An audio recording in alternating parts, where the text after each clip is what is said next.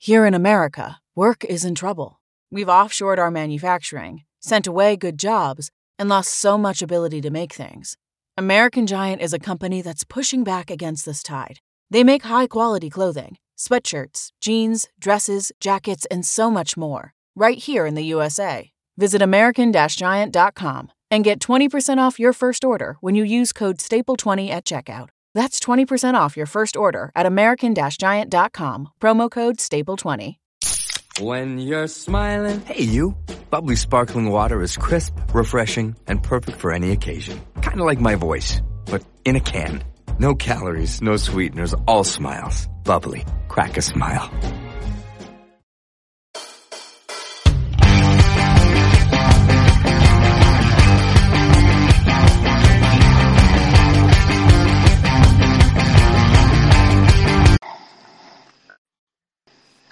Hey, Nicole. hear me? Yeah, I can hear you good. How about how about me? Can you hear me? Um, I can hear you good. Okay, good. How you been doing? I've been doing good. Like I said, I've been dog sitting, and they're pretty easy. Both of them are like practically asleep right now. They're lying on the couch next to me. Oh, that's great. That's awesome. So I'm gonna go ahead and introduce the show, and then introduce you, and then from there we'll do our uh, Jim Henson tribute. All right, let's do it. All right. Hello, movie lovers, and welcome to the best damn movie related show here on the internet. This is your host, as always, for Movie Lovers Unite, John DiGorio, and for tonight's episode, we're actually doing a Jim Henson tribute. The myth, the legend, Jim Henson himself. We're doing a big tribute towards him. And I actually have one of the biggest Jim Henson's fans on the planet right now, and that is Nicole Ma- Manison. And say hello to everyone, Nicole. Min- okay, sorry. That's okay. Hi, everybody. I'm actually really flattered that you called me like the biggest Jim Henson fan on the planet. That's really flattering to me. Oh, I'm so sorry.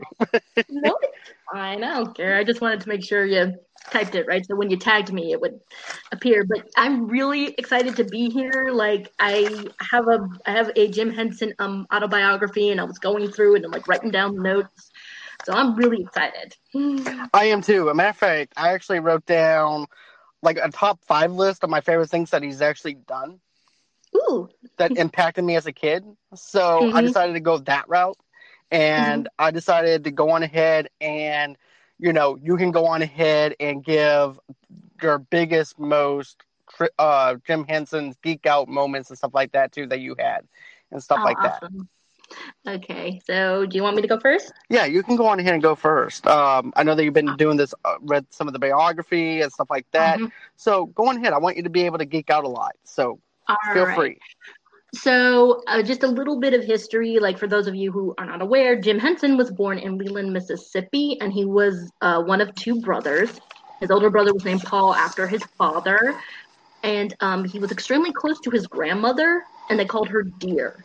I thought that was really cute. Her, she was very big in their life, even though they lived far away. He was very, very close to her. And from what I understand, he always was really interested in TV. When they got one, he was super interested in it. Like it was, he kind of sort of realized it was going to be a big game changer in the world. And see, for me, I had a VHS copy of the Muppet movie, like a lot of people did. You know, like the Muppet Right. movie was his first official film, and so that's how I was introduced to him and I watched it repeatedly. I knew the words, you know, and then when I got older, I remember my sister in law took me to a place called the Center for Puppetry Arts here in Georgia, and I had no idea what this was. And it's like the biggest um, like museum for puppets. See, you can go see puppet shows, but before you go, there is a museum of puppetry, and there's also a section dedicated to Jim Henson. Oh, that's pretty awesome. Yes, and the last time I was there, they had a section all about the Dark Crystal. It is really cool because you get to see a bunch of puppets from like all over the world. And when they opened the center, Jim Henson went there to open the museum. He went there with Kermit. So you Oh. know, like, so like, yeah, that's like you know, and like the Henson Foundation still donates money to them and everything. So when I go there, it kind of feel in a way that I am still like with, I like I got to sort of meet Jim Henson in a way, like he's sort of still there. And It's like if you guys ever come down to Georgia, I'm going to recommend it. It is amazing. Even if like you're not really a big fan of puppets, it's really just it's very interesting, and you learn a lot of history about puppetry and also Jim and the work he's done. It is so cool. That is pretty awesome, though. That he there's actually a museum for puppets and everything. I did, I didn't even know that Mhm. even existed. But yeah, a lot of people don't. And when they say like, "What's something you recommend in Georgia?" A lot of people will say our aquarium or a zoo, but I always say the center just because it's such a unique thing. You know, there's no other place like the Center for Puppetry Arts. That's actually pretty cool that you actually recommend that because you know normally people are like, you know what, I want something different. I don't want the aquarium. I don't Mhm. want the zoo. So for you to I think- recommend, right? So for you to in, uh, to actually recommend a museum for puppets, that's actually pretty cool of you. I mean, that would be something I would actually be interested in because I grew up with Jim Henson too. I grew up with the Muppets VHS tape as well. I had, uh, matter of fact, I remember watching the Muppet Show as just being impacted by it. Bert and Ernie are still one of my favorite Muppets too. Yeah. Of course, Sesame Street. I watch Sesame Street Right. all the time too. But see, the thing about like I think our aquarium's nice and our zoo is nice, but like I, the thing is just you know you don't have a lot of places that focus on puppetry. And what I think is cool about the center is you get to learn about puppetry from all over the world. And um, I remember one time it, I was in film class, and I think I wrote I wrote a paper on the Dark Crystal, and my teacher said, if you go to the Center for Puppetry Arts, um, there is a Skeksis there. I think it was oh I can't remember which one it was. It's been a while, but he's still there, and you got I got to see it up close. Like you get to see it behind glass, of course. How you doing, Nicole? Doing good. Do we need to start So- over? Uh, no, no, no. We can keep on going. I have a. I can edit the other thing out before All you right. cut out. Okay, so um, see, um, with me is like I think just the more I've learned about Jim Henson, the more I've just I found him very interesting and like fascinating as a creator. Because he was just sort of a very um like a patient man. And from what i read um when it came to like money and the business side of stuff he preferred somebody else to uh like take over that part just because he was a person who didn't like to um he wanted everyone to be happy you know Exactly. You can definitely tell that he wanted everyone to be happy, especially the way that he actually brought his films to life. mm-hmm You know, so you can definitely tell that was his level of happiness was whenever he was able to bring a smile to kids' faces or the or adults as well. You he know. loved children and he loved making people smile like um I don't know if you've seen this. There's this little clip of this girl, um, and it's it's her and Kermit. I think the girl's name is Joey, and he's trying to do the um, alphabet with her, but she keeps interrupting, saying "Cookie Monster." Oh yeah, I remember that. Okay. Yeah, I still yeah, I still remember. I still remember. And, and then Kermit got upset and he left, and she went, "I love you," and she came, and comes back and he's like, "I love you too," and like I kind of feel that sort of just that was Jim Henson really talking through Kermit, you know. I could see that. I could definitely see that on so many levels. And that that part that you're actually talking about, I remember seeing that as a kid and just cracking up laughing. You know, yeah, it it was really great. Yeah, so yeah, like I- like I like a lot of people grew up with the Muppets, and like I'm really surprised, you know, that Sesame Street is still going. Because he, my brother, he's like a lot older than me, and Sesame Street started like well around the time he was little. So he's grown up with Sesame Street. My two sisters have, I have, and so have their kids. It's so surreal to me. That's just awesome though. Like everybody after so many after all these years, you know, we've actually are carried on something that we actually grew up on, which is actually rare because, you know, nowadays everything is usually canceled. We have nothing to really carry on our childhood. We actually have to Mhm. reintroduce our childhood to someone else. Yep. So I'm just glad that Sesame Street is still around. Mm-hmm. And it still has stayed the same way too. Like it's still, I think, like Jim Henson would still be proud of what they're doing because, like you know, recently they got some flack because they had the they had the Sesame Street puppets explaining what the Black Lives Matter movement was. But I was like, Jim would have been behind this because um, he was, a, you know, he was a person who wanted to. He made Sesame Street for everybody. hmm And believe it or not, when the show originally aired, people were mad because he had a married black couple on Sesame Street. Oh wow. Okay. Yeah. And you know, I feel like this. With kids, their minds are adapted to things very quickly. Mhm. And the first, and if they see something like a riot going on TV or you know the Black Lives Matter movement, they're going to be curious. They're going to ask their parents, "What is the Black Lives Matter movement? What what does this mean? Why are people rioting? Why are people upset?" Because they're curious. Their minds are wondering. And you know, the best way, uh, if I was a kid, I would want someone that's on more of my level to where I can actually understand it. So, what better way than to have it on Sesame Sesame Street? Exactly. And they did a good job too. Because I think what's great about Sesame Street is while it has like it's simple language, it's still not talking down to kids. And I think they actually did a really good job. I agree with you on that, you know, because it depends on how it's portrayed, right? It depends on how they mm-hmm. actually handle it. And if kids can actually gravitate towards it to where they can actually understand it and absorb it into their minds. Yeah. And I felt like they connected with the kids very well. And also want to point this out. If Mr. Rogers was still around today, he would actually do the same thing that Sesame Street is doing, though, too. Oh yeah, he totally would have because he was big into that stuff. Like So, him and Jim Henson are two people from my childhood. The more I learn about them, the more I like them. same here as well. Okay. So you said you had a top five list list of Jim Henson works. Oh yeah, I have. Oh, I think I hear a little bit of an echo in uh coming out. I'm not sure if you do. I don't hear it. It might be me though. Okay, I I've tried lowering your volume just a tiny bit. I think it might actually work. Is that better?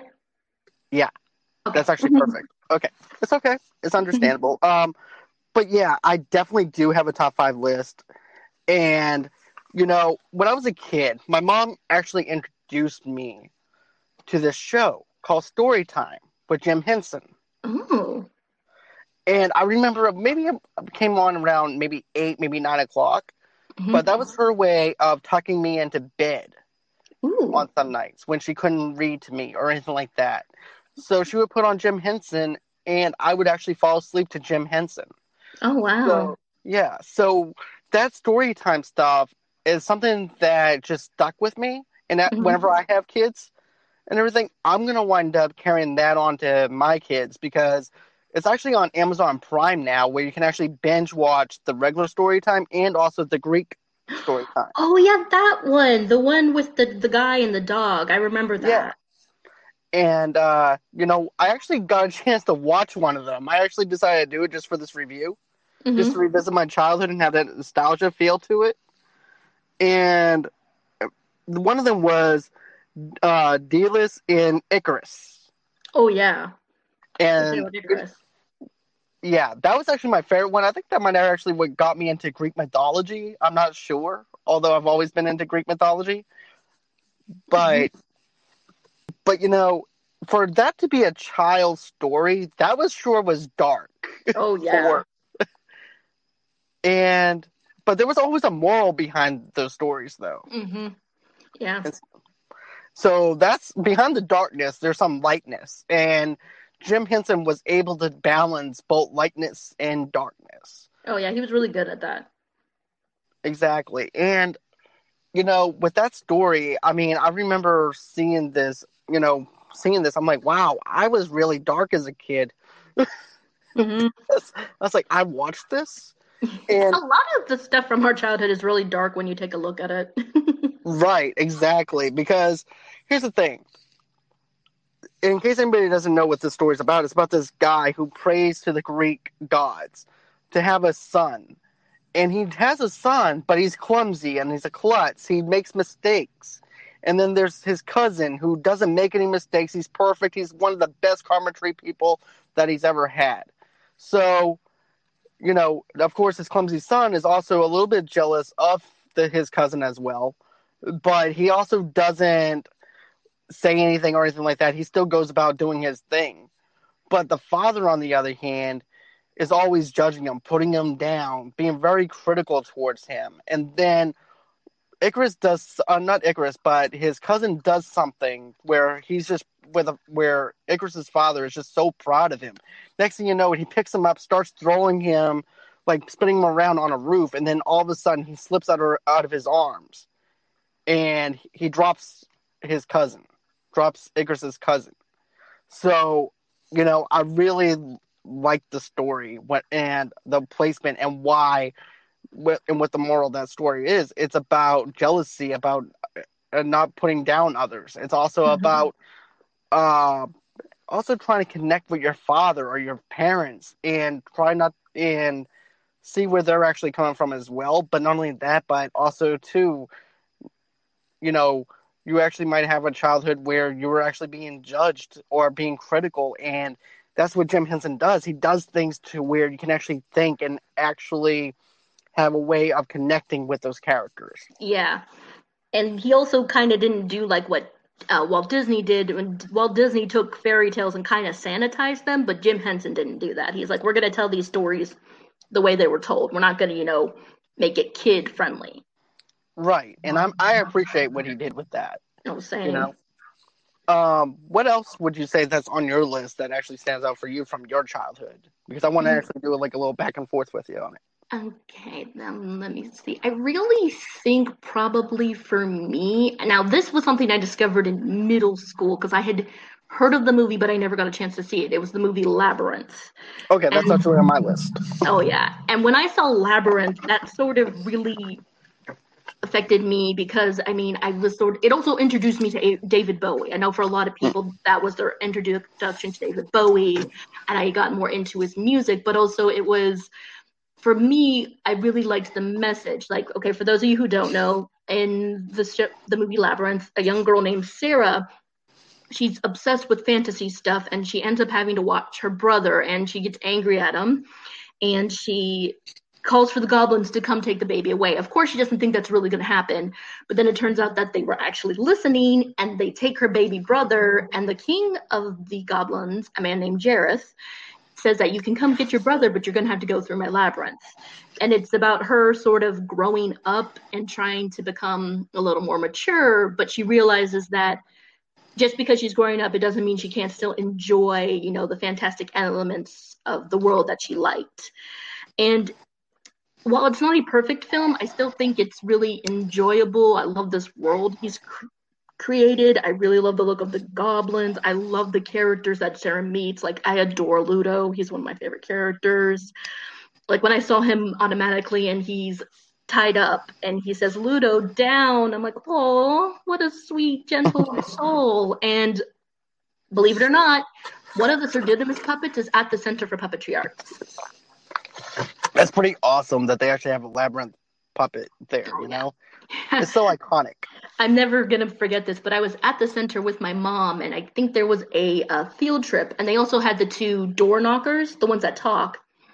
And Oh, I guess some of these kids they didn't know what it's like. What is this? And so me being me, I said, "Oh, those are the door knockers from the movie Labyrinth." But there was this one little kid who said, "No, it's the Beast!" Like he sounded so scared, and I was like, "Oh my god, where did you pick that up?" I just thought it was really funny. that was funny though. I mean, to us, we all we know what they are, but to a little kid, anything that uh is kind of different and everything would actually scare them. So I can definitely tell where you would actually get that from. That's actually pretty cool. I will say, parents, if you're listening to this, probably don't show labyrinths to kids who are maybe under like 10, because it is a little scary at some points. Right. It is kind of dark for a movie with puppets and stuff like that, and David Bowie's in it. Oh, yeah. And you know, I was in fifth grade whenever I was introduced to this movie, and at that time, I grew up on '60s and '70s music, so Mhm. really, I didn't really gravitate towards '80s music until a little later. Yeah. So I didn't know who David Bowie was, but I've always had this magnetic feel towards the dark arts kind of stuff. You know what I mean? Mhm. Like something that's dark, like The Crow, for instance Oh, yeah. things like that. Something gothic looking and dungy looking. And I'm like, okay, I'm sold. And the bell rings for me to go for me to go home. I'm like, and the movie's not even done yet. I'm still sitting there. The teacher literally had to pull me away from the TV. oh, man. He's like, it's time to go. I was like, I know. Start. It's just Just let me finish. you're right. He goes, look, we'll finish it tomorrow. I'm like, promise? He goes, yeah. And then as I as I did this, as I'm walking away, I'm still watching the TV. I'm wa- looking at the teacher. I'm watching, and then all of a sudden he pulls the plug. I'm like, okay, I'll go. I'll go home. okay. Um, also, for those of you who are not aware, there's actually currently a um, Labyrinth comic. It is collected in some uh, graphic novel form. The first one's called Labyrinth Nation. If you guys are ever interested, it's basically the backstory about Jareth. I found it really interesting. I've only read the first two. I haven't got the third one, but if you guys want to learn more about that world, I highly recommend it. Okay. I think I remember hearing that they did a comic on it, and I forgot all about it until now. You know, it's, it's really good, and um, I do think it does a really good job of. See what it is. It's Jareth is telling Toby the story, and it's um between him and another goblin. Like this goblin is trying to get Toby to stop crying, and so it's going between Jareth and the goblin telling the story. Oh, nice. I'm gonna have, definitely gonna have to buy that comic now. Yeah, and the art's really good too, so that's always a plus. Okay. And let's see, there's also something else too. Like uh, my introduction to David Bowie, though, too, was uh, the Wedding Singer with China Girl. China Girl. Yeah, uh, just hush your mouth. Uh, little, uh, it's a, it's called China Girl, I believe, by David Bowie. And it was in the Wedding Singer. Yeah, it was in the Wedding Singer. Well, the one with um Adam Sandler. Yep. Oh, cool. See, I think my first song I heard from him, I think it might have been uh oh changes. Oh, that's a good one though too. Oh yeah, that was in the but, uh, Shrek movie. I remember the the second Shrek movie that was on the soundtrack. I remember that. You can't go wrong with David Bowie. I'll tell you that. Oh, you really can't. But uh, anything else that you want to actually uh, collaborate on with Labyrinth though? Um, well, I will say that um, unfortunately, when Labyrinth came out originally, it did not do well at the box office, and that really affected Jim Henson because I guess he thought the world was going to love it. So I am kind of happy that it sort of got new life as like a pop culture classic because I think it was kind of it sucks that it didn't do well when it originally came out. Right, I remember hearing about that. That all of a sudden it became like a cult uh, classic. Mm-hmm. That's and usually what happens a lot of times with movies. Right. I'm happy that it actually did get that following later on mm-hmm. to where it became a cult classic. And it just sucks, though, that Jim worked his ass off on it. Yeah. And it was poorly received. And I think it was the fact that number one, maybe kids didn't gravitate towards it like you thought because of yeah. how gothic it looked, mm-hmm. and and of course it was also set in a fantasy setting type of thing. But it was also one of those things that are kind of different, kind of sticks out a little bit more than what uh, his other movies did. Yeah. At that time. So I can definitely tell why parents are a little bit hesitant because of their kids and the age, uh, age as well. Yeah, I also just think, as much as I love Labyrinth, the story is not as strong in some in some points, so that might have been another issue. But um, all in all, I really think Labyrinth is still a pretty good movie. I think so too. And not only that, but I feel like there's actually a message in this one. Oh yeah. And it's not, and you you know how the girl said I'm going to call the trolls or whoever to take away the baby. Yeah. It's kind of like our parents, right? It's mm-hmm. like, well, if you don't behave, I'm just going to go on ahead and uh put you somewhere. You yeah. know what I'm saying? Mm-hmm. And you don't think they're going to do it or whatever until they actually do it. Yeah. Kind of like trying to teach obedience. And I feel like that's kind of the message that you have here. Treat others with respect. Yeah. And I also think it was sort of trying to teach her, you know, like the movie was, the story is trying to teach her, you know, I understand you're upset, but that's no reason to take it out on the baby. He didn't do there anything. He's just a baby. He can't do anything. I remember showing that movie to my niece, and she was maybe six or seven at the time, and she got upset, and I was going to turn the movie off. But the reason she was upset was because Sarah was being mean to baby Toby. And I'm like, yeah, oh. upsetting, especially when you get older, because the baby he doesn't understand what's going on. He's crying because he's no. a baby. exactly. So, oh, fun see. fact: that little baby was the son of Brian Froud, who worked on um Labyrinth and Dark Crystal with Jim Henson. And that little baby actually ended up working on the new Dark Crystal show, Age of Resistance.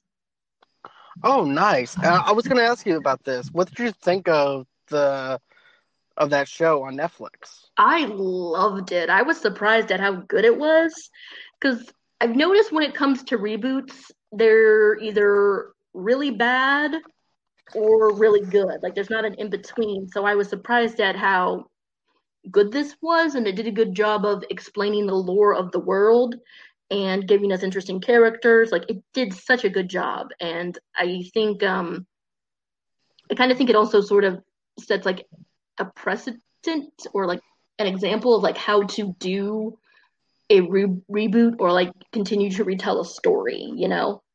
Right, and I totally agree with you on that. And matter of fact, I'll, I'm gonna have to send you the link uh, once we get off because I think this is actually gonna make you geek out a little bit. Mhm. But I'll back about maybe two or three years ago, Christian Harloff off of uh, Collider Live actually interviewed him. Oh, really? Yeah, and he said the main thing going in was the storytelling and making sure all the pieces fit right and felt Mhm. right. Yeah. and made it made it look like it was a continuation rather than just a total reboot yeah. and everything because he wanted to have the respect of the characters and everything and serve the characters to the uh, fans and Mhm. made sure everything was perfect Yeah. I think that's probably then why um, it feels like it just feels like it was treated with respect, you know, because Mhm. you know, like when I hear about reboots, I automatically kind of get worried just because there's been so many bad ones. But with Dark Crystal, I think they did a fantastic job, and I think it's one of the better like reboots in Hollywood. Okay. All right. yeah i haven't gotten a chance to check it out it just makes me sad that there's not going to be another season because There might be because the thing is, is Netflix has a tendency to sometimes cancel shows after one season, but then they get picked up by another um another studio or something. Because I was really upset because my favorite show on Netflix is Tuca and Bertie, and it got canceled after one season. But then Adult Swim came along and says we're gonna host the show now. So I think Dark Crystal has a chance, but also I know Lisa Henson said they're gonna still continue to tell the story, just possibly in a different medium. Which okay fine. So um, exactly What's next on your list? Okay, so what I have on mine is the Great Muppet Caper. Yes, that's a good one. Thanks. Because get this, I remember actually owning this on VHS, and not only that, but I also saw this in school too. Mhm. Don't ask me why. They always show movies at school. but Down in the South, that's all they show is like, okay, kids are bored. I'm bored. Let's put a movie on. yeah, I mean, But- probably one of the better movies to show because it's there's nothing bad in it. No, nothing at all. And I'm also a big fan of heist movies, but it's funny that this Muppet movie is like a heist movie. And then also too, you have Miss Piggy in this movie who's actually pretending to be somebody that she's not. Oh yeah, And my favorite thing that happens is whenever she's into this rich guy's home and Kermit is actually thinking that she's rich. yeah, she's sneaking into the house and she's not being very crafty at all. The guy is over there talking. He knows that she's trying to break in. And so my favorite thing is whenever she's showing Kermit around, oh yeah, this is like the shower. It has hot water. It might have a bathroom. And then she goes into the closet and goes and then all of a sudden the guy opens up the door, goes, Hello, can you offer us a good restaurant that we can go to? And then he tells her, and then she goes, "Yeah, I forgot what restaurant he uh, tells her." He goes, "Okay, thank you, Jeeves." and then she walks out. Yeah, and I remember that he was sitting at the table with his his hus his hus her, no no his wife, and I remember the doorbell's ringing. They're having a conversation, and Miss Piggy is like looking at them, like, "Why do you go answer the door?" And then she finally just goes, "I'll get it," and runs to get the door. that makes me laugh. That move, I feel the movie is a little bit funnier than the uh the Muppet movie. I still love the Muppet movie, but I feel like the Muppet Caper is just a little bit funnier. Exactly. It just makes me laugh so much. And uh, one of my favorite line, my favorite one is um, I always remember this is um I think it was Zero Mostel was in the movie as like the truck driver or something, and he gets thrown out of the truck and he gets a trash can, and Oscar pops out and says, Hey, what are you doing here? And he goes, What are you doing here? And Oscar goes, A very brief cameo. And the actor goes, Me too. I love that. I It's love very Henson's sense of humor so much. same here. Um, there's actually another scene that I love, and it's with Peter Falk from Columbo, hmm and Kermit's actually sitting on the bench with Miss Piggy's um shoe, right? Oh, and And he goes over there and goes. Right. And he goes, I know what's wrong with you, son. He goes, You opened up a dry cleaner business. it went south. The other dry there was another dry cleaner that opened up across the street. and they were working ten times harder than the than me. But that's but that was not my fault. I made sure that everything was done right. Then you find out that your wife wants to leave you because the business is not doing well. and then you then your sister winds up calling you, telling her, telling you that she's going to be going through a divorce, so she has to move in with you, and you agree to it. But at the same time, it still sucks. And Kermit's like, "No, that is not right." And and uh, he goes, "By the way, want to buy a watch?" It was Oh, great. Yeah, I really, I also really liked um the fact that uh like Miss Piggy was didn't have just Kermit was into her, but the um Nicky Holiday, the villain of the movie, and Lady Holiday's brother was like also into her, and I was like, oh, and I just I really liked that for her. I did too. It's like a love triangle. Yeah.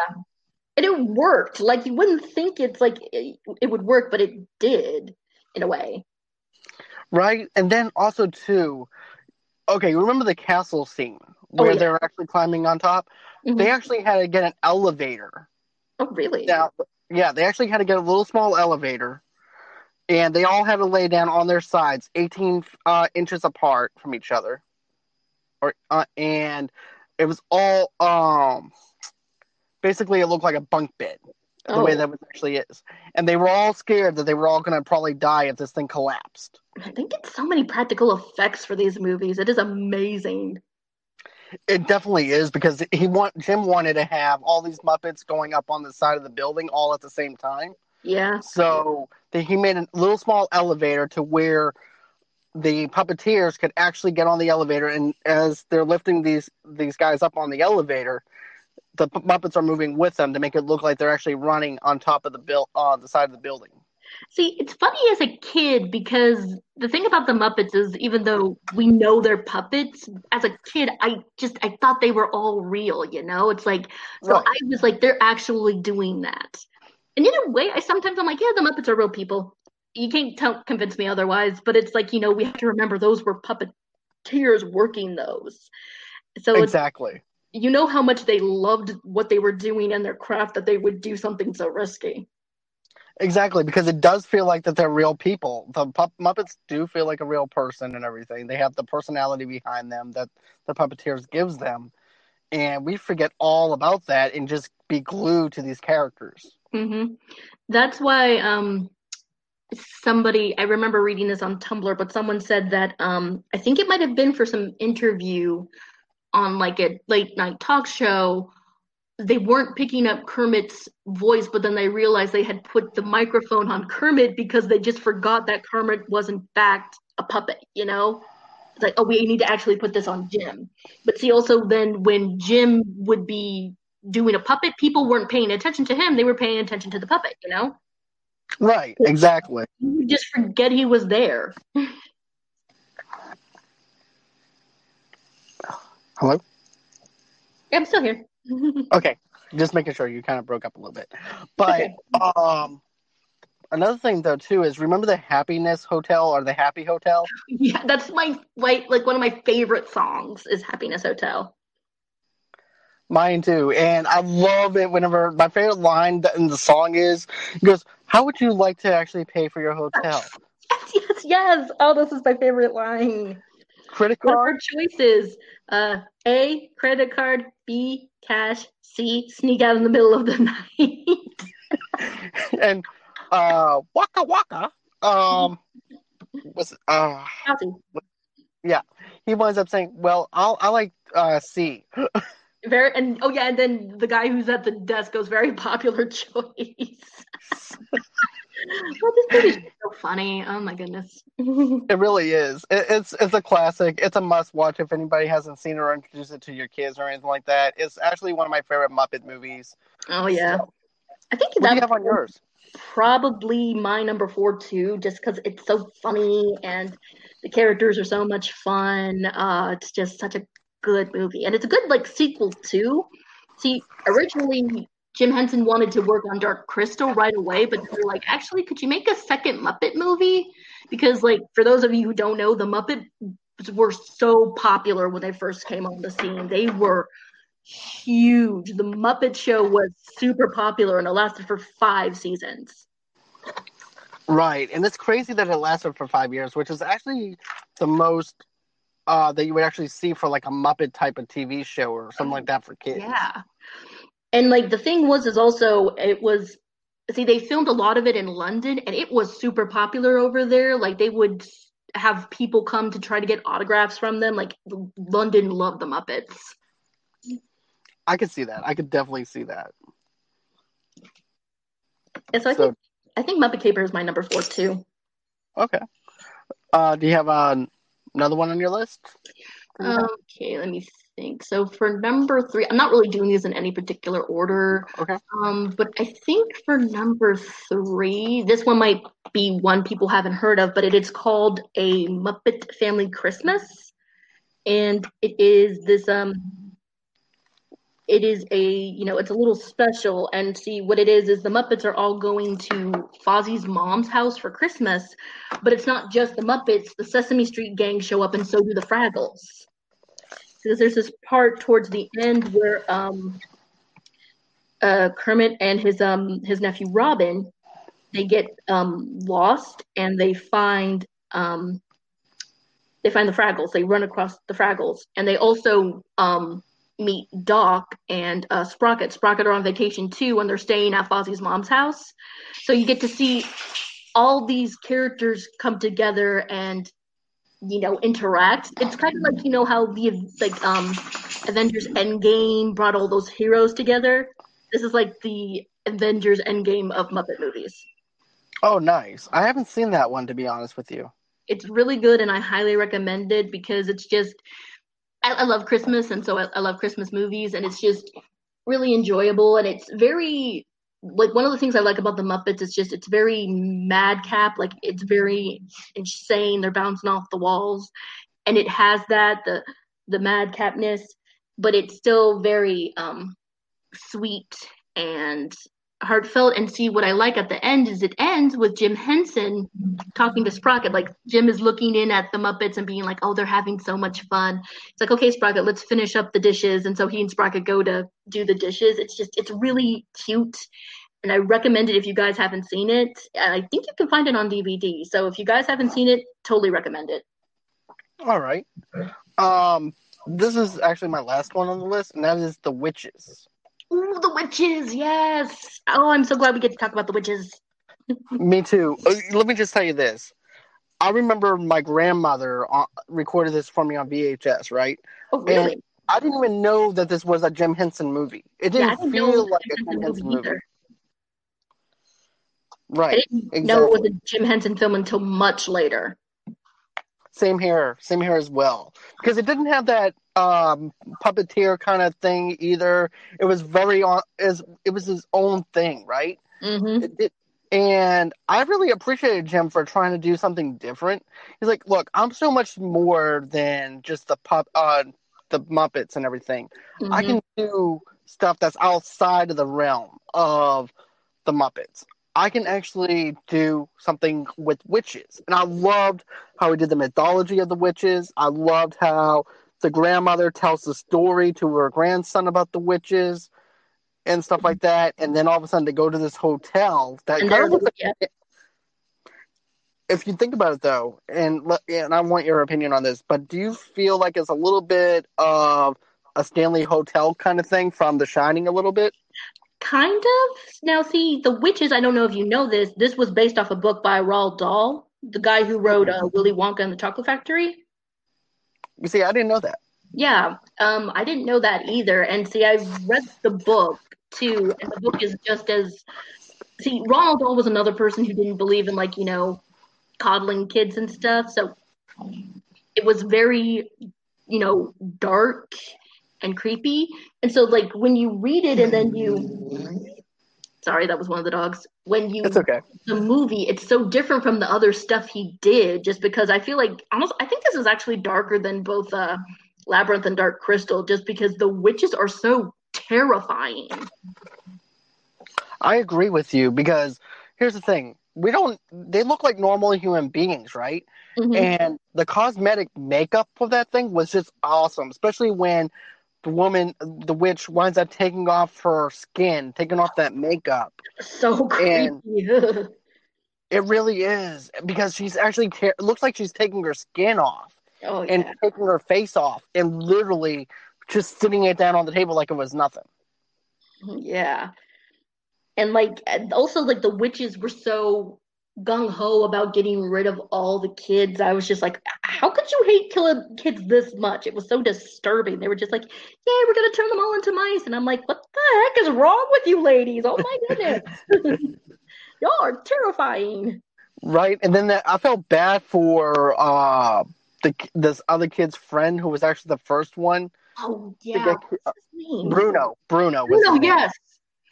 And his parents at first didn't believe him. Oh, my favorite scene is when the grandmother sees that the okay. So for guys, for, for, for those of you who have not seen this movie, in order to turn the children into witches, they're the, the kids into mice. The witches are going to spike chocolate with a special potion. But the main boy named Luke figures out how to get the potion, and he spikes a soup that they're going to eat. However, um, Bruce's Bruno's parents, he's also been turned into a mouse.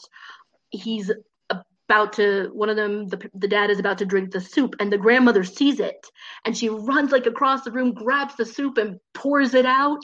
Like she's being all dramatic and she told them before that bruno was turned into a mouse but they didn't believe her.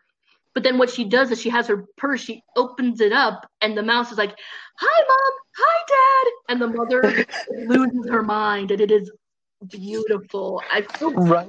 a little My favorite. for her though, because then you see her crying later. She's like, "Oh my god!" And I'm like, "Oh man, I feel kind of bad for laughing at her now." Me too, because it it, it, it gives you that little bit of a tearjerker. A little bit. It's like, you see, lady, I told you all along, and now you didn't even believe me. And then all of a sudden, my son, my poor son. I'm like, okay, now I have to feel empathy. Oh, you wanna know what's really messed up? In mm. the book, the boys don't get to turn back into humans; they stay mice. Oh, that is so sad. That that No, I was so shocked when I read the book, and then I found out Ronald Dahl was so mad that they changed the ending. But Jim Henson kind of didn't have a choice because when they showed it originally, people didn't like the ending. So in order to appease, you know, the company, he had to change the ending. But Ronald Dahl was so mad about that that he removed his name from the movie. Oh, I, but you know, that's just the, that's just goes to show. You know, you have to do what's best for the universe that you're trying to create, create, Yeah. and everything when you're doing a movie. That is a really just a dark ending too. I kind of prefer the movie's ending just because um Miss Ir- Miss I think it was Ir- Ir- Irving, I can't remember. She was the like assistant to the witch. She, like through the whole thing, the the main witch doesn't treat her right. So at the end, when the witch says you can't join our banquet, go to your room, she's like, I quit, I'm done. And then she becomes Exactly. a witch and turns Luke back into a, boy. And I'm like, oh, I actually like that ending much more.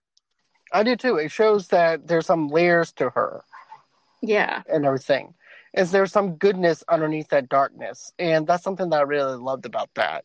hmm And also too, you know the part where uh the uh the grandmother winds up opening up the purse and you know, and then there's Bruno in the purse. Mm-hmm. My favorite line that Bruno says, "Oh, ma, it's not that bad. Being a mouse is not that bad at all." Because I quite prefer it actually. I I can eat some of the crumbs. so he's oh. adjusted to it very well. He's like, I'm, I'm good. I'm fine. And he's like, he, I also feel like he was trying to sort of make his mom feel better because she was just so upset. And he's like, oh, come on, mom. Oh. okay, another thing. every single time it's on. I, I watch this movie every single time it's on satellite. Oh, it's such a good movie. But parents, this is another movie I'm gonna maybe recommend your kids be maybe like 12 or 13 because this one is really dark and it gets really scary at some points.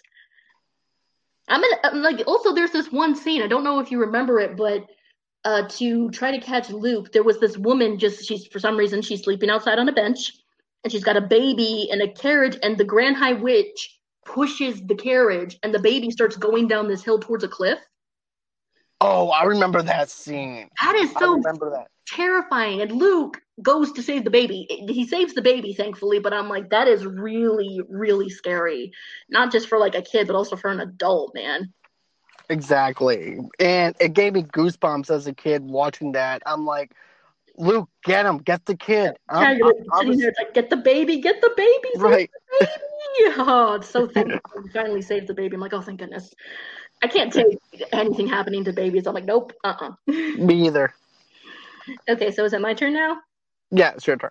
All right. So for this is not a movie, it's more of a show, but I'm going to talk about it anyways because it's really really good. It's um the original Fraggle Rock. So for those of you if you have not seen it, Fraggle Rock is about these creatures called Fraggles. Now see, the show has two components. There's a human who has a dog named Sprocket, and the show was made for international audiences, so the human changed depending on where you saw it. In America, it was Doc, an old inventor, and then I think in England it was um a captain. I can't remember for the other countries, but basically they made this show with the intention of it being a universal thing. So Fraggle Rock debuted in 1983, and what's really cool is that it was the first American TV show to be broadcasted in the Soviet Union. That is crazy. That's like history right there. I know. Because And how strict they are. He wanted the show to be sort of like a show that could teach you know people how to sort of care and interact with other people. I'm going to try to explain the plot a little more because it's called fraggle rock and the main characters are the fraggles. They're these colorful little creatures that live in a place called fraggle rock and they just like to have fun and play. And there are two other um, species. There are the Gorgs who are these giant creatures who think they rule the universe, and then they have the doze the doozers, which are these little green guys who build um what do you call them like structures all the time. Mhm. And there's also they have two of the Fraggles and some of the doozers at um the center, but basically what Jim wanted to do was show how the like if one person does something, it can affect somebody else, and that was what he wanted to show. Like if the the Gorgs do something, it'll affect the Fraggles and if the Fraggles do something, it affects the Doozers. So he wanted to sort of show how you know we're all connected in a way. Okay. Like it's really deep, but he did such a good job of sort of you know showing, uh, being able to tell a story and show these ideas in a you know a way that was easy for kids to digest, but also something that adults could enjoy. Because I really. I, I watched all of like Fraggle Rock when I got older, and it's like I still really enjoy this. And what I also really like is the world that he created for the Fraggles, because like for um, example, one of the big things is Fraggles love radishes. I don't know why they just love radishes. That's what they eat and what they steal from the Gorg's um, garden all the time. And it turns out that the Doozers use radish dust to make their um, architecture. So the the Fraggles are always eating the Doozers' arch- architecture. And the Doozers are just like, ooh, yay, they're eating it. Like they take that as a compliment. You know what? I think I remember this as a kid. I just didn't remember what it was called. hmm So I do remember something about radishes. I think one of the best theme songs in the world. Like I think the Fraggle Rock theme song is fantastic. So um, there is rumors that they might be doing a Fraggle Rock movie. I would kind of be interested in seeing how they would do that because I heard the plot was um, see what they call our world, the world of humans. They call it outer space. And the That's first actually pretty cool. yeah, I actually like that. The um and we're called the silly creatures. Humans are the silly creatures. And see, the first episode features Gobo, the main Fraggle. His uncle Matt is going out into outer space and traveling the world. And in each episode, Matt sends a postcard to Gobo about what he's discovered in the world. And it's really funny seeing this creature trying to describe stuff in our world and getting it wrong. But it's just kind it's kind of cute because it's like, well, he's he's trying. He doesn't understand what's going on, but at least he's trying. Exactly. All right. I, I definitely, I'm definitely interested in a movie as well. I would actually sit there and watch a movie of that. Yeah, I really am hoping that they uh, figure out what they want to do with the movie because I'd love to see that. Same here. So, is there anything else that you would like to actually touch on as far as your movie list or anything else? Um, I'm trying to think if there's anything else? I would probably. Uh... Oh, oh, oh! Actually, yes. There's something I want to talk about because I find this really interesting. Um, I'm not. This is another movie that I feel like some people may have not seen. Is The Muppets Take Manhattan? Now, this wasn't directed by Jim Ah, Henson. okay. It was directed by Frank Oz, but you know, Jim was the voice of Kermit. Um, in this movie, there is a scene where uh, Piggy and Kermit, Kermit are on a uh, carriage ride, and they are starting to talk. And Piggy's like, "Could you imagine us as babies?" And then she has this dream sequence where she, Kermit, Gonzo, Fozzie, and Ralph are all babies, and that was the first instance of Muppet babies. And see, Jim didn't think anything of it. He's like, this is just going to be a dream sequence. But then he got so many people saying, hey, could we market the Muppet Babies? Like, he was really confused. He's like, why do people want to market this? It was so weird to him. But um, the Muppet Babies came from that, and then they made the show. And the thing is, is the reason we have like people trying to do baby versions of characters is because of Muppet Babies. I can see that because I used to grow up watching the Muppet Babies as well as a kid. Yeah, like it was in syndication for a very long time. Like Muppet Babies was another massive hit that I feel like some people they try to copy it with now understanding why the Muppet Babies did so well. Exactly. I think the only ones that actually did it right was probably Rugrats. Oh yeah. Probably the only ones that was able to actually get the formula kind of right. hmm Yeah, like I feel like they kind of just didn't understand. It's like, oh, these things are as babies. That's a great idea. It's like, no, there's more to it because the thing about the Muppet Babies was their imaginations and how they tried to explore the world. Right, exactly. Because everything is bigger than they are. Mhm. They're trying. They're curious, just like any other kid would be. and yet using their imagination and sometimes Mhm. using like popular culture in their world. I'm like, that's actually a smart idea because kids do that all the time. Right. I remember doing that as a kid, and not only that, I still remember the Muppet ba- uh, baby Kermit Frog actually dressed up like Indiana Jones. Oh yeah, hmm that's a popular one, and they also did a parody of Star Wars, which I don't. This is, I think, something a lot of people don't know because they're like, oh, uh, the Muppet Babies like uh, foretold Disney buying Star Wars, but like Jim Henson was friends with George Lucas. Like George Lucas appro- um, approached Jim and was like, "I want you to make a puppet for me." And that was, of course, Yoda. Yoda was a puppet before he became CGI, but they he like approached Jim. He's like, "You're the best puppeteer in the biz. I want you to make a puppet for me for my next movie because I think it was the second movie when Yoda officially appears in the, the original trilogy, and he's like, "I want you to do it." Yep. And so with that, um, you know, Jim worked with George, and then George helped him with Dark Crystal, so they were like, you know, they were pretty close. They were close. Doesn't really Right. surprise me at all. Um, Same hair as well. because they're very similar people. And then, according to uh, like Mark Hamill and other people, is sometimes Frank Oz while they were doing the scenes for the uh the movie, he would sometimes like slip into Miss Piggy's voice just to make them laugh. Like I, from what I understand, working with Frank Oz on um, Star Wars was like a lot of fun.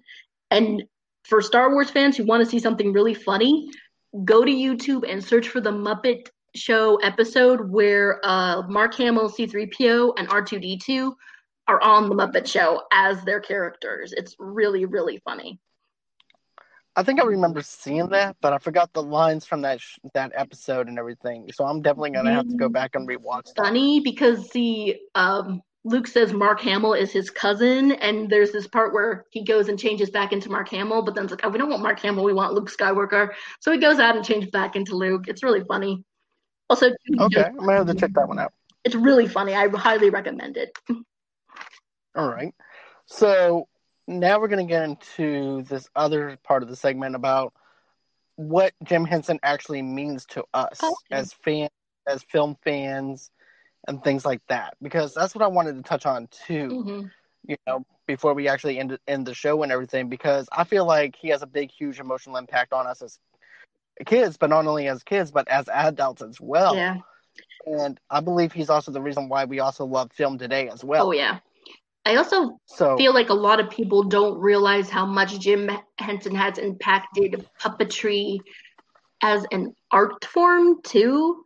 Like the thing about Jim is he always wanted people to realize that puppetry was a medium. It's not just for kids. It's not a genre, you know. Right. And that's why he made Dark Crystal and Labyrinth. You know, it's like this is not for kids. Like you can use puppets to tell a compelling story no matter what. And he also, because of his innovations, he's affected special effects too. And I just feel like some people maybe don't realize because like the Jim Henson um creature shop is still around. They're still working on movies, you know, and I think another thing is just one of the things I saw about Jim Henson is he put so much character into Kermit and Rowlf and all those other characters that you feel like, you know, he's still there when you watch some of the movies. Like he's still here, even though he's unfortunately passed on. Especially with Kermit, because I feel like Kermit has this ability to just make you feel really good about yourself in some way. Cause most definitely, yeah, because um, like Jim Henson was just this guy with a really big heart, and he like loved everybody, and he put that into Kermit. So I feel like Kermit just like when you talk to him, if you could like sit down and talk to Kermit, he would just make you feel kind of good about yourself, you know, because Kermit is Jim in a way. Yeah, I can definitely see that. You can definitely see that lightheartedness that Jim has. You can tell and the tone with Kermit as well that there is a soul inside of that puppet that Jim had created for him. Mm-hmm. So I can definitely see that. Yeah. Like, you know, and I said, like, unfortunately, Jim passed on, but we still have the Muppets, you know, so I still feel like, in a way, he's still here. And my favorite quote from Jim was, I want to leave the world a better place than I found it. And that's sort of what I want to do with the stuff I create. You know, it's like you want your impact to be a good one. And I think Jim Henson has one of the best impacts ever because not only did he make the Muppets, but he created Sesame Street, the show that's continued to teach children for generations and it's still going, you know? Um, and you have something like Fraggle Rock that was the first American show to be known in the Soviet Union and was teaching kids about, you know, how we're all connected. Like his works still hold up and, you know, they're still here. We still have Sesame Street. I agree with you on that. And also, too, I feel like with me, as someone that's a film fan and stuff like that, too, you know, we still have some Sesame Street, like you said. Mm-hmm and Sesame Street still sticks with me no matter what. You know, I still love uh the Big Bird movie. Oh, yes. You know, that bird. Right. That that's one of my favorite movies. I don't care what anyone says. That's one of my favorite Sesame Street movies as a kid. It's good. Um, it, it is a really good movie. Um, but you know, as far as the impact that he had on me, it had my full attention at think for yourself. Not only think for yourself, but use your imagination. It's okay to use your imagination. It's okay to be different from everybody else. And you know, it's just one of those things that just stuck with me as a film fan because of the fact that we all love different things. Oh yeah. And he's also taught us how to also respect each other's opinions, regardless of how different they are. Mm-hmm. And that's what the kind of thing that actually stick with that sticks with me and still sticks with me to this day and allows me to do what I'm doing now with the podcast. It allows me to actually interact with everyone, and also to allows me to respect other people's opinions, regardless of the fact that my the movie that I might have seen is different from somebody else yeah. else's viewpoint. Yeah, like you know, th- that's such a you know a great thing also to teach kids too, just because you know it's like you know when you're little it's like you you hold your opinion in such high regard but learning that your opinion is different from somebody else's and learning that's okay is an important thing to learn. And I think exactly another thing about Jim is he also had great respect for other cultures and knew how to show his appreciation in a good way. Because I remember a lot of stuff like in um, Sesame Street when I watched it, it would be stuff about other kids in different parts of the world, and I found that fascinating. You know, and he was able to present it in a way that was entertaining, but also made me learn about these kids all in all around the world. Exactly, because it's like, look, there's going to be other people that are different from you. Other cultures are going to believe in different things. Other cultures are actually going to eat different types of food than what we do. So you need to learn about about this, and also to learn to respect other people's culture, regardless of the fact of what other people may think of it. Yeah. So I think really just boils down to Jim sort of, you know, he inspires us to be creative. It's okay to be a little Mhm. weird. Everybody is. And also just, you know, to be kind to each other. Like when he was going to pass away, the last thing he said is like, love like love each other that's what he said to his family and friends he's like be kind to one another and love each other you know that's what he left the world with and i think that's just that just shows what kind of person he was Agreed. I I strongly agree with you on that. All right. So let's see here. You know, we've been doing our 31 Days of Horror. Oh yes. Halloween's coming And- up.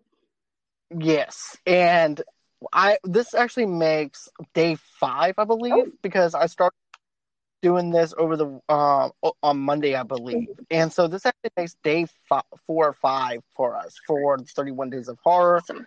and I want to uh, not. And here's the thing: I just want this to be a movie that you love, and this is not going to be about me because everybody um has been hearing my voice and also ro- other people's voices, but I want them just to hear your voice and what you love, what horror movie you love. Okay, this one was a little hard for me because it was between two movies.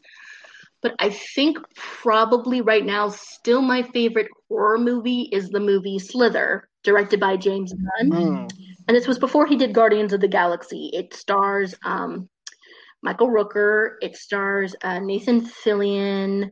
I am blanking on the the name of the girl who plays Starla. I can't believe I'm blanking on her name. But um, I watched this like after I watched um, Guardians of the Galaxy. Elizabeth Banks, uh, Guardians of Yeah, the. Galaxy, and I really liked it because it was able to sort of balance comedy and horror. I've noticed that some people try to balance that and then it doesn't work. But the movie Mhm. is scary, but also still really funny. So the basic plot is this alien comes down and they're like alien slugs. And you're like, oh, that's not scary. But the thing is, these people, these creatures invade people and creates a hive mind. And what happens is it affects this man named Grant Grant, and that is the character played by um, Michael Rooker. It um, infects him, and he in turn starts infecting other people and um, his wife and the police sheriff and this young girl, like the three last people to try to stop it and everything. Nathan Fillion plays the police chief. It's really it's weird, but also that is sort of what I think. I think this is the movie that sort of made Marvel go like, huh, maybe this guy could do Guardians of the Galaxy because it feels the humor feels Guardians of the Galaxy esque in a way. It really does. As a matter of fact, that's uh, Slither was actually my first movie that I've ever seen uh, James Gunn Oh, direct. really? And yes, this is actually the first time that I actually got introduced into James, uh, James Gunn. See, for me, it was Scooby Doo, but then I saw Guardians, and I didn't realize he had directed those two. And then someone's like, "Oh, you need to see Slither," and so me and my friends like did a little movie night and on the computer, and we watched Slither, and I really enjoyed it, just because it was, you know, it felt a little just different. And also, I'm like, yeah, I can see why somebody would watch this and be like, he would fit with Uh-oh. Guardians of the Galaxy, just I 'cause lost her. Yeah, just and also I really like they they used a lot of practical effects too. I always appreciate seeing practical effects. And um from what I understand that um the makeup that uh Michael Rooker had to do for the monster he turns in, it took hours to get into like that makeup and to get out of it and everything. But he's some he's a person who sort of gives it his all, so he didn't really care because when he had to play Yondu, the blue guy with the fin for uh, Guardians, Mhm. that took a lot of time too. It took hours to get into that makeup. Exactly. And he did such a great job at playing Yondu. Yondu is actually one of my favorite characters from Guardians of the Galaxy. I could talk about Yondu all day. Ask my fiance, I'm like madly in love with that character. That's, that's yeah, just like- awesome. I think actually probably um, for like top five Rooker roles, I think uh, him being Grant Grant is probably number three. He was like he did. It's funny because it's such a different character from what he sometimes usually plays. He sort of plays like the badass with the heart of gold. Grant Grant is a dork. Yeah, Like- he's he's like the He- douchebag they, of the small town. he kind of is, but he's also a dork. And see, I felt a little bad for him because there was this scene where I thought he was going to ch- cheat on his wife. But then he's like, no, I've got to go home to her. And I'm like, oh, they could have worked it out if it wasn't for this alien that affects his body. and this is It another was- movie. Guys, do not let kids watch this. Wait until they're at least maybe 16. It's really, not only is it dark, but there's a lot of cursing in it too. I agree with you on that one too. That that is definitely not for kids. And you know, I want to also mention this. It had that level of cheesiness where it actually fits in with the universe that James Gunn actually created for that movie, and it Mhm. balances stuff out really well. yeah, it, it works. Like I think the thing about James Gunn is with the way he is, he's so good at balancing cheesiness and making it work, you know, because like I, remember liking the Scooby Doo movie when I was little and then learning that he wanted it to be a little like a lot darker and I'm like that doesn't surprise me. And also what is funny is for those of you who don't know, I'm sorry if I keep saying for those of you who don't know, but if you've watched the Scooby Doo cartoon, Scooby used to have a nephew named Scrappy Doo. People hated him. He was so annoying. I remember people being annoyed with Scrappy. I, I still remember that to this day. And James Gunn also hated him. Hated him. So in the Scooby Doo movie, the reason he had Scrappy be the villain was just because he hated Scrappy so much, and because of that, they haven't used Scrappy for anything else. I can understand that because I was like, you know, at first when I was a kid, I thought I liked Scrappy, and then as I got a little bit older, I'm like, okay, he's annoying. I don't think I ever liked him. Yeah, so like I would recommend Slither for those of you who like James Gunn's stuff and also kind of like it does remind me a little bit of a B movie too. He said he was inspired by I think a movie called Night of the Creeps or something. So there is a little Yeah. inspiration for uh, from B movies in there, and um, I also just think it's a really a good horror film. It does a good job of blending horror and comedy and action. I would highly recommend it. I agree. All right. So one more thing I want to ask you: How's everything been going for you as far as your acting career is going right now? I know that Right things are pretty much at a standstill. Yeah, unfortunately, it is. However, I have been working on my writing and I am almost done with a, a little short horror story I've written. It's about a little girl who has an abusive father, and then one night she meets the monster in her closet and the monster under her bed, and it turns out they're actually like her guardian angels.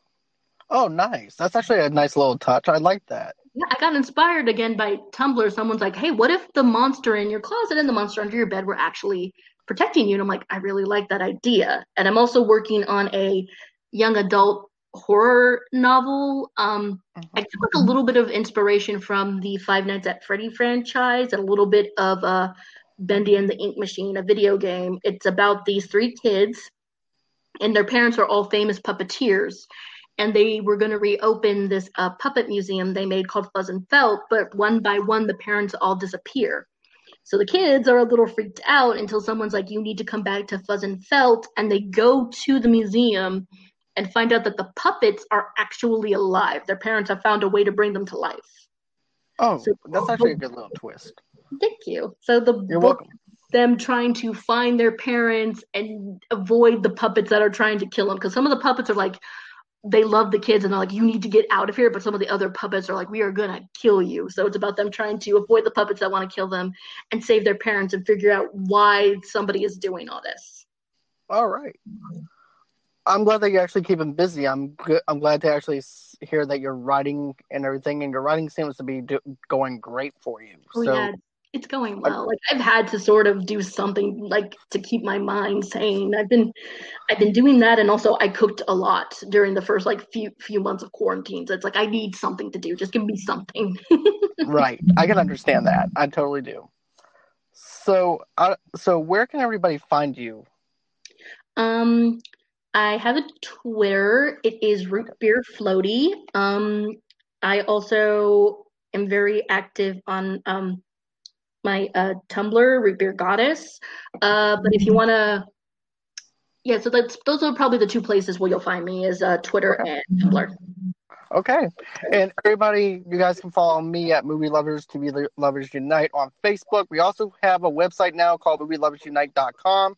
Another Ooh. thing, guys, if you guys want to donate towards the show, you guys can do that. And by doing that, you can go on ahead and go over to www.buymeacoffee.com slash movie lovers. And what you can do is you can donate me a couple of cups of coffee. It actually helps keep the lights on at Movie Lovers Unite. What I want to do for everybody, I want to go on ahead and give something back to y'all. What I want to do is I want to start giving away digital copies of movies. Ooh. Yes, especially during this quarantine, right? It's actually the perfect idea. time. Right. It's actually the perfect time to go ahead and do a giveaway. And I don't even have to send anything off. I can just go ahead and give you the code. So that's what I want to do for y'all. So if you guys want to give back to me and er, to the show, I can actually put that in my hands and get some digital copies for you guys. And I'll have some contests and stuff like that for you so you can do the giveaways. And not only that, but it's this is also to help me to get better sound equipment, a microphone maybe, and stuff like that too for the show. And you know, just to make things a little bit more professional looking. But That's awesome. Thank you. I do appreciate that. And I know that people can't do that right now because of the quarantine and everything. But if you guys can, go ahead, throw in a, maybe three cups of coffee, maybe five cups of coffee, whatever it is. Just get me amped up and pumped up on that caffeine. And it also will, if you share the podcast too, that will also help him find, you know, new audience members. You know, just sharing like the links that will help too. Most definitely. That would definitely help. Another thing, too, guys, go on to iTunes off of uh, the podcast app and give me a review. That actually helps me out in the rankings as well. And like uh, like Nicole said, share this with everybody. Smash that share button, smash that subscribe button as well. And also, too, we also have a Pinterest now, too. You can find us at Movie Lovers TV Lovers Night on there. You can also find me at John DeGorio 8 on Twitter. And you can also find me at Movie Lovers Unite on uh, on Twitter as well. And that's all the places that you can actually reach me at, even on Instagram as well. So go on ahead, check us out there. And always, until next time, bye bye. Bye bye.